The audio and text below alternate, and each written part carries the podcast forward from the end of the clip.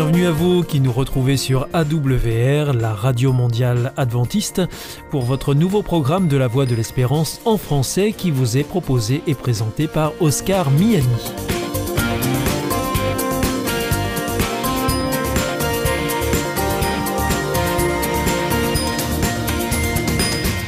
C'est donc parti pour les 30 prochaines minutes ensemble.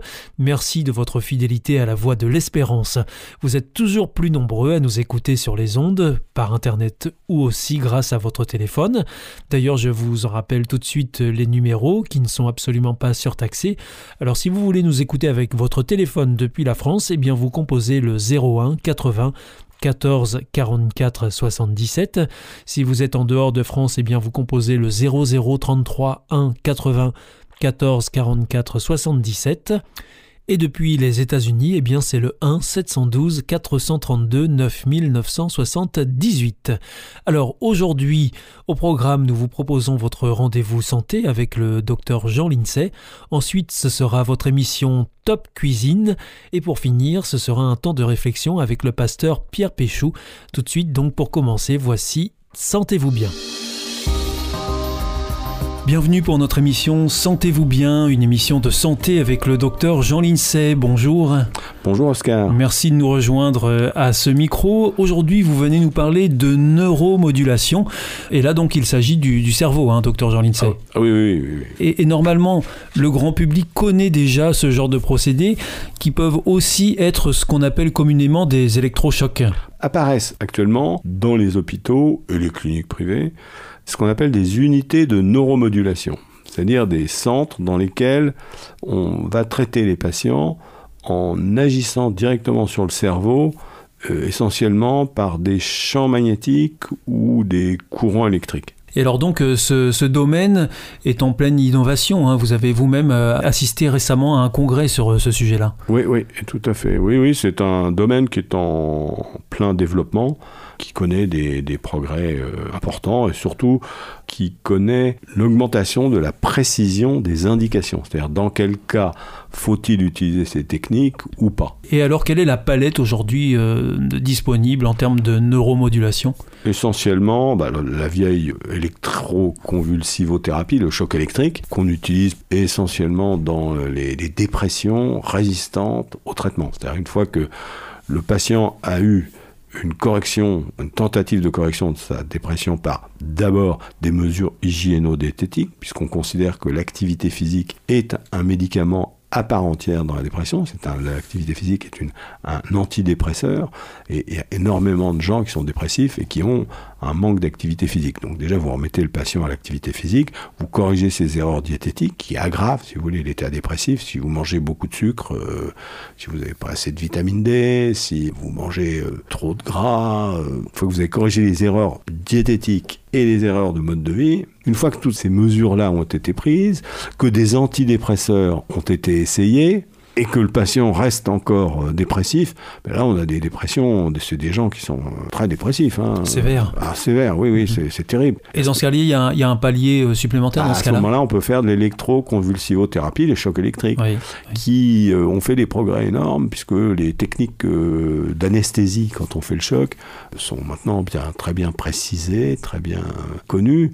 Et donc, dans ce genre de pathologie, c'est très efficace. Pourtant, c'est controversé aussi, non, les électrochocs où ça l'a été ou ça l'est moins ou est-ce qu'on en est parce bah, que... C'est-à-dire qu'il y a des effets secondaires, euh, pas tous les patients, mais certains patients peuvent avoir des, des troubles de la mémoire. Après euh, les séances d'électrochocs, ils peuvent avoir une amnésie du passé, c'est-à-dire mal se souvenir de leur passé. Mais c'est pas tout le monde, hein. c'est pas tout le monde. Pour certains. Et c'est plus ou moins marqué. Par contre, la mémoire qu'on appelle antérograde, c'est-à-dire la mémoire de ce que vous allez faire de votre vie, elle, elle n'est pas atteinte. Maintenant, on peut faire évaluer avec des tests préalables qui répondra ou non à la thérapie. Donc, vous voyez, tout se précise. C'est-à-dire qu'on ne fera pas d'électrochoc à des gens dont on peut penser que ça risque de pas marcher. Et j'imagine que c'est en discussion avec euh, ah le bah patient lui-même. Hein. bah bien sûr. Mhm. Ah bah oui, tout. Alors là, euh, c'est toujours avec son accord. Hein. Là, vous ne ferez pas un électrochoc à quelqu'un qui n'est pas d'accord. Hein.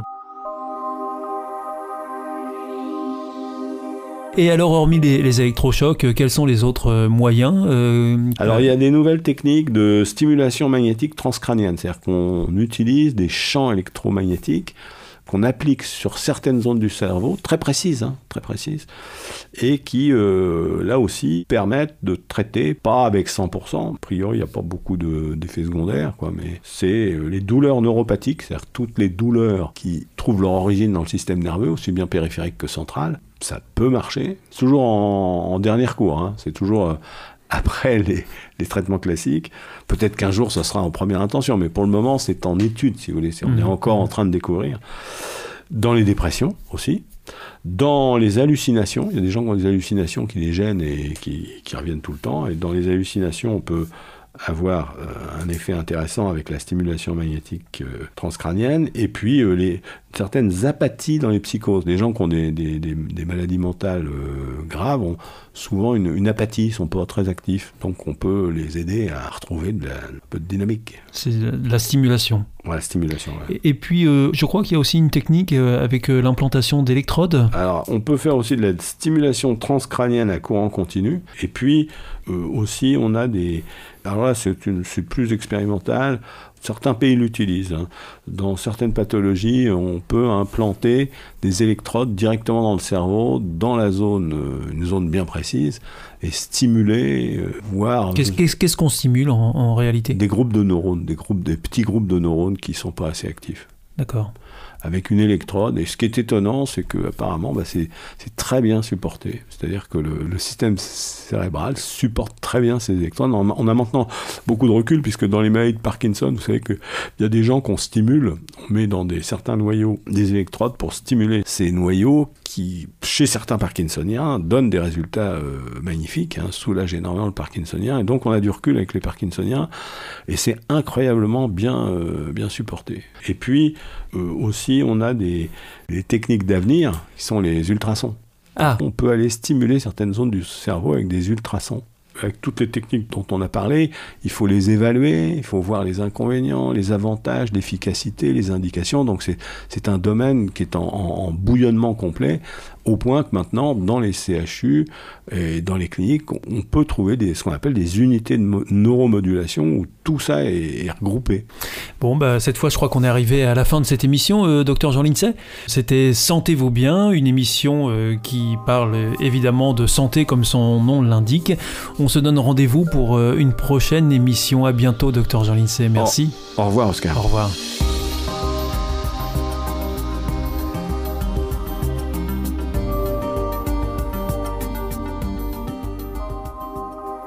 Vous aussi, votre santé vous intéresse? Alors si vous souhaitez en savoir plus, demandez-nous l'ouvrage Santé et bien-être des éditions Vie et Santé. Nous aurons le grand plaisir de vous en adresser un exemplaire gratuitement sur simple demande de votre part à france.awr.org.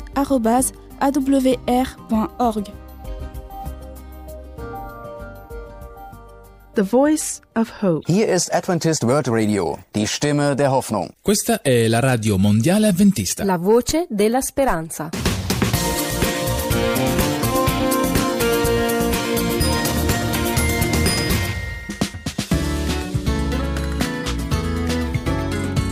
Top Cuisine. Une émission savoureuse et bonne pour la santé. Présentée par Oscar Miani bienvenue pour notre émission Top Cuisine. Nous sommes aujourd'hui en compagnie de Jesmylène Lopez. Bonjour. Bonjour. Comme à votre habitude, vous allez nous parler de cuisine dans cette émission. Aujourd'hui, vous nous présentez euh, un dessert. Un dessert, oui. La panna cotta au lait de coco, amande et mangue. Exactement. la panna cotta, c'est un dessert italien à l'origine. Hein. oui. Euh, mais que vous avez revisité. Et eh oui. Et alors, euh, donc, quels sont les ingrédients que vous nous proposez d'utiliser pour cette panna cotta? Panna cotta d'origine, normalement, c'est avec du lait et de la crème fraîche. Donc, j'ai pris la recette de base et je l'ai changée. J'ai remplacé euh, les ingrédients pour le lait de coco et le lait d'amande. D'accord. Et alors, combien il en faut de lait de coco et combien de lait d'amande? Il nous faut 400 ml de lait de coco, 400 ml de lait d'amande, 100 g de sucre en poudre, une gousse de vanille, ou sinon, si vous avez des vanilles en poudre aussi, ça va bien, et 5 feuilles de gélatine alimentaire. Et puis, euh, si vous voulez bien, mais ça c'est facultatif, 100 grammes euh, d'amandes en poudre. D'accord. Mm. Pourquoi c'est facultatif? Parce que même si on ne les met pas, ça va bien parce qu'on a déjà le lait d'amande dedans. D'accord. C'est juste pour avoir un peu, euh, un peu plus de dégoût à l'amande euh, Mm. et euh, pour ceux qui aiment bien mâcher des choses dans le dessert, Un petit peu, un peu, un petit peu de, grains, de des grains. grains Ouais. d'amande là-dedans. D'accord. Top Cuisine. Ça, c'est pour euh, la panna cotta. La Et- base, oui. Comment est-ce que vous utilisez ces ingrédients? Alors, comment ça se passe? Alors, c'est très facile. Vous prenez une casserole assez haute, Oui, donc vous mettez le lait de coco, oui. le lait d'amande, le sucre et la gousse de vanille. Vous mettez tout ça dans la casserole, vous Oui. mettez sur le feu et vous les faites euh, chauffer euh, des préférences à 80 degrés. Il faut porter jusqu'à ébullition ou il faut arrêter juste avant? Il faut arrêter jusqu'avant. Il faut pas que ça boue. Il faut pas que ça boue. Ou sinon, vous pouvez le faire dans les bains-maries, en mélangeant euh, ces ingrédients-là dans les bains-maries. D'accord. On a compris, on a utilisé le lait de coco, le lait d'amande, le sucre, la gousse de vanille. Oui, Euh, ça, c'est fait. Ensuite, on laisse de côté? J'ai oublié de vous préciser. Avant de commencer cette préparation, vous prenez la feuille euh, de gélatine Oui. alimentaire Oui. et vous la trempez euh, dans l'eau chaude. D'accord. Ça, ça c'est avant de faire le mélange dans la casserole. Oui, de préférence parce que ça, on gagne un peu plus de temps. Et on en Mais- fera mollir plusieurs, hein, euh, cinq. On met tous les cinq, mais euh, dans l'eau chaude, mais pas beaucoup de l'eau chaude. J'ai pas précisé la quantité de l'eau chaude, mais on va dire 35-40. On les laisse se ramollir dans 35 millilitres d'eau Oui, chaude. oui. Euh, de préférence dans une assiette qui soit pas très euh, profonde, Creuse. on creuse. Mhm. On va faire en sorte que la gélatine elle soit bien disposée. Oui, Et comme ça, on aura moins de la quantité d'eau. C'est important de ne pas mettre trop d'eau? Oui, c'est important parce que ça va faire la différence dans la, la recette. D'accord. Oui. D'accord. Donc le moins d'eau possible pour ramollir euh, les Euh, feuilles de les gélatine feuilles, oui. L'eau chaude. dans l'eau chaude.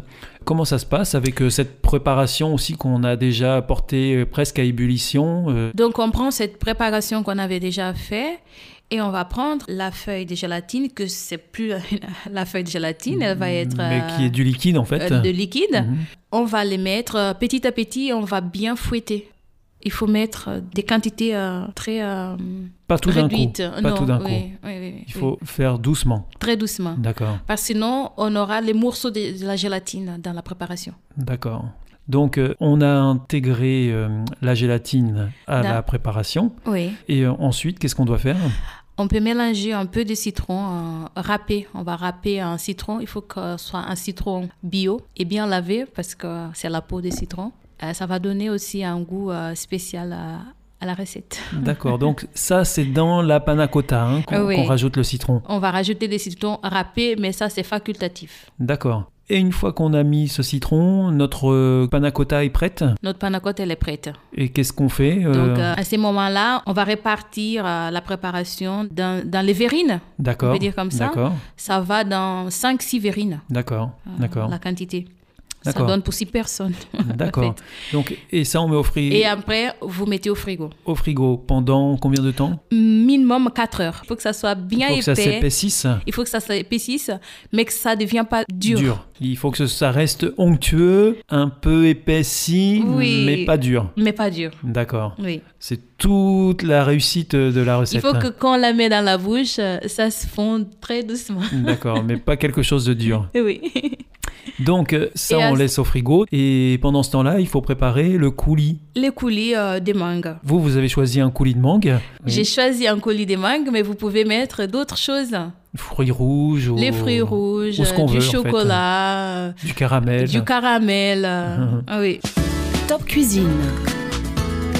Et alors, quels sont les ingrédients dont on a besoin pour préparer ce coulis de mangue? On aura besoin d'une mangue bien mûre. Oui. On va l'éplucher. On aura besoin de 25 millilitres de jus de citron, 20 millilitres d'eau, un blender pour mixer tout ça, Oui.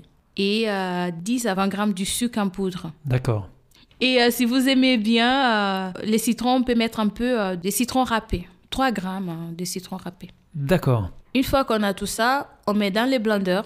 Tout simplement, on va les mixer. On mixe tout ça ensemble. On mixe tout ça, euh, mais il faut que ça soit une crème bien onctueuse. Voilà. Et là, c'est ça y est, on Et a, là, on a notre bon, coulis. c'est a- bon. Ah, j'ai oublié de préciser, il y a la crème, elle peut être euh, plus épaisse ou moins épaisse, ça dépend. Le coulis, ou le les coulis, colis, vous les voulez dire les coulis. Le coulis, et il peut être plus ou moins épais selon euh, comme on l'aime. Ah oui. Euh. Alors, une fois que notre coulis il est prêt, Oui, on va prendre la recette qui était dans le frigo. Elle a resté normalement en 4 heures minimum. oui, On va le prendre, on va le verser sur les six verrines, oui. les panna cotta qu'on avait préparées. D'accord. Et, puis, c'est bon à manger. c'est prêt. Et puis, euh, si vous aimez bien euh, que ça soit un peu croquant, euh, vous pouvez mettre euh, râpé de euh, coco et de l'amande par-dessus. D'accord. Ou sinon, vous pouvez mettre des céréales que vous aimez bien par-dessus. Ah oui, par-dessus le coulis. Oui, par-dessus le le coulis, vous pouvez rajouter encore des choses. D'accord. Oui. Donc panna cotta au lait de coco, amande et mangue. Et mangue. Voilà. Merci beaucoup Jasmine pour cette euh, recette qui nous donne euh, l'eau à la bouche. C'était Top Cuisine. On se retrouve bientôt pour une nouvelle euh, recette. Et la prochaine fois, nous, vous nous parlerez d'un jus vitaminé, c'est ça hein? La prochaine fois, je vais vous parler du jus vitaminé pour faciliter les transits. Eh bien, on se retrouve bientôt. Au revoir. Au revoir Jasmine. Au revoir, Oscar. C'était Top Cuisine, présenté par Oscar Miani.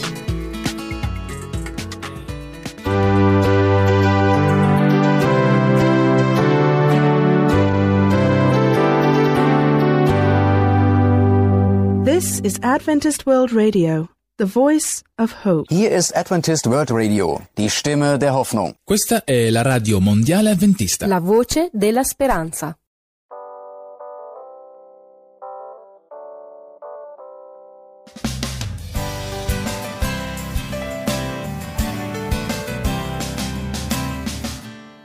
Your promises with me. Like a really faithful friend, it whispers in my ear, not too long, and you will see him come. Your promise gives me strength. It's like a lighthouse in a storm. that pushes me to fight and to look what it's unseen. And I cannot help it, your joy fills my soul. Imagine the day I'll see you coming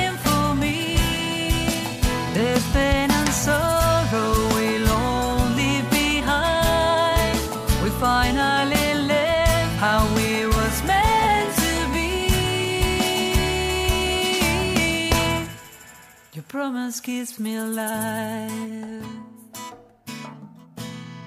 Even when I am in pain, it's like you make it shine to remind me that there is a better world. And I'm still waiting for you. Telling everyone I find that this life is a bleed,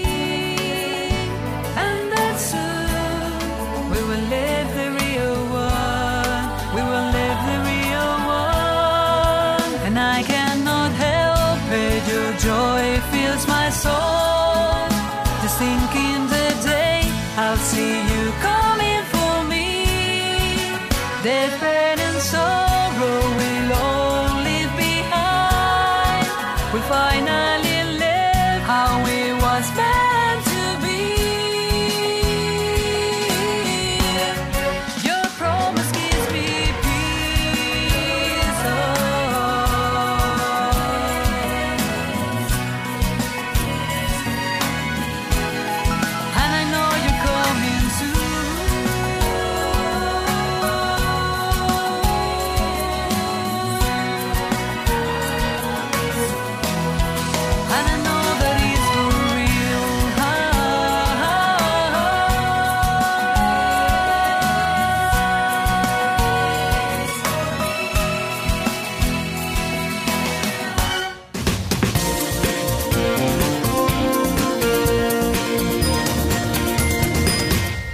c'est toujours la Radio Mondiale Adventiste. Vous êtes à l'écoute de la Voix de l'Espérance avec Oscar Miani au micro et toute l'équipe.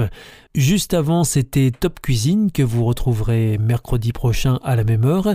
Je vous rappelle que vous pouvez nous écouter sur les ondes, sur Internet aussi, sur les www.awr.org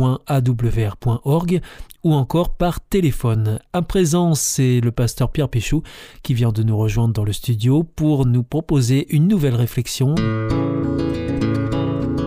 Valeur ajoutée, une réflexion de Pierre Péchou sur ces qualités qui nous rendent riches pour le bien de tous.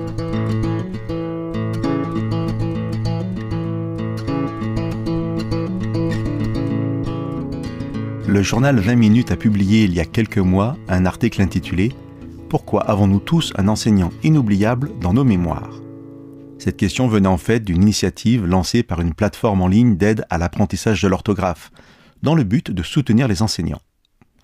Dans cet article, les professeurs présentaient souvent les mêmes caractéristiques, et je citerai deux spécialistes interrogés lors de l'enquête par le journaliste. Les enseignants sont des personnalités dotées d'un vrai charisme qui ont des convictions et mettent leur liberté pédagogique à profit pour proposer une pédagogie créative, constate Fabienne Messica. Elle dit aussi ils sont aussi dotés d'une autorité naturelle, d'une empathie, d'une passion de transmettre et sont hyper engagés professionnellement. Et enfin, Bruno Suchot dit Un bon prof, c'est aussi un enseignant bienveillant, qui fait beaucoup de feedback aux élèves, les stimule et les encourage. L'effet Pygmalion joue à plein avec eux, tout en se montrant juste, car les élèves sont hypersensibles à l'équité. Ces quelques caractéristiques qui déterminent les qualités de ces professeurs se retrouvent naturellement dans les deux courtes définitions que je vous donne maintenant de la bienveillance. Une affection qui nous porte à désirer le bonheur de notre prochain, et une disposition généreuse à l'égard de l'humanité. Je voudrais m'intéresser particulièrement à l'aspect universel que peut revêtir la bienveillance, plus qu'à son autre sens, lorsqu'il s'agit simplement, si je puis dire, de veiller les uns sur les autres, dans un cadre familial ou amical. Dans une autre émission, nous avons parlé de la bonté, que nous définissions comme la bienveillance en action. Ce rappel nous permet de facto de poser la bienveillance comme la valeur morale fondamentale qui amène à la bonté. Je suis d'accord que ces deux notions sont très proches et peuvent dans la pratique sembler synonymes. Et pour revenir aux enseignants, on aurait pu parler, comme on le fait couramment, de bons profs. J'aimerais différencier ces deux termes, bienveillance et bonté, à travers la notion d'universalité que je viens d'évoquer dans la définition, disposition généreuse à l'égard de l'humanité. Les professeurs dont nous parlons ne sont pas bons avec certains élèves, les plus méritants, les plus assidus, les plus capables ou, les plus gentils, que sais-je. Mais ces professeurs posent comme un postulat de base une façon d'être, de se comporter avec bonté envers qui que ce soit. Ce que nous pouvons dire en somme, c'est qu'il est possible d'avoir un acte de bonté sans être foncièrement bienveillant, alors que la personne bienveillante, dans la limite de ce qu'elle est, bien sûr, agira par principe toujours avec bonté. Ainsi, avec cette approche, nous sentons la bienveillance assez proche d'autres valeurs. Outre la bonté que nous venons d'évoquer, il peut y avoir l'indulgence, l'amabilité, la générosité, la gentillesse. Si nous nous référons maintenant à l'univers biblique, c'est-à-dire l'ensemble de ces écrits donnés par Dieu, la notion de bienveillance se rapprochera, outre de la notion de bonté, de celle peut-être moins évidente, de prime abord, de fidélité et de volonté. La bienveillance de Dieu associée à sa fidélité et à sa volonté.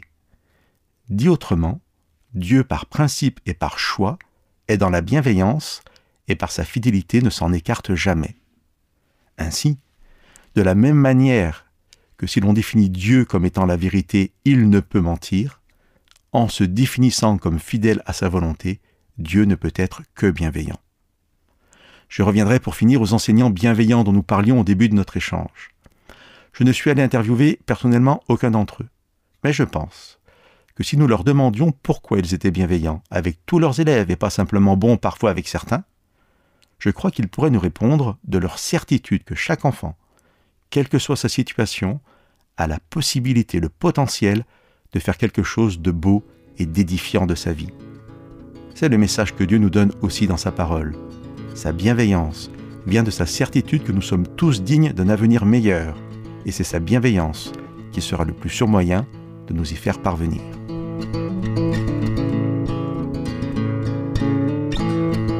C'était Valeur ajoutée, une réflexion de Pierre Péchaud. Vous vous sentez isolé, désorienté, perdu, en recherche? L'IEBC, l'Institut de la Bible par correspondance, vous accompagne et vous propose des cours gratuits à suivre chez vous et à votre rythme. Retrouvez-nous vite sur www.iebc.org et vous verrez, votre vie va changer. Parce que croire, c'est la vie. Notre émission est maintenant terminée. C'était la Radio Mondiale Adventiste, la voix de l'espérance. Je vous donne rendez-vous dès demain à 4h30 sur les 6155 kHz bande des 49 mètres, à 8h sur les 15145 kHz bande des 19 mètres et à 20h sur les 9780 kHz bande des 31 mètres. Je vous souhaite une très bonne continuation. Que Dieu vous bénisse. À demain.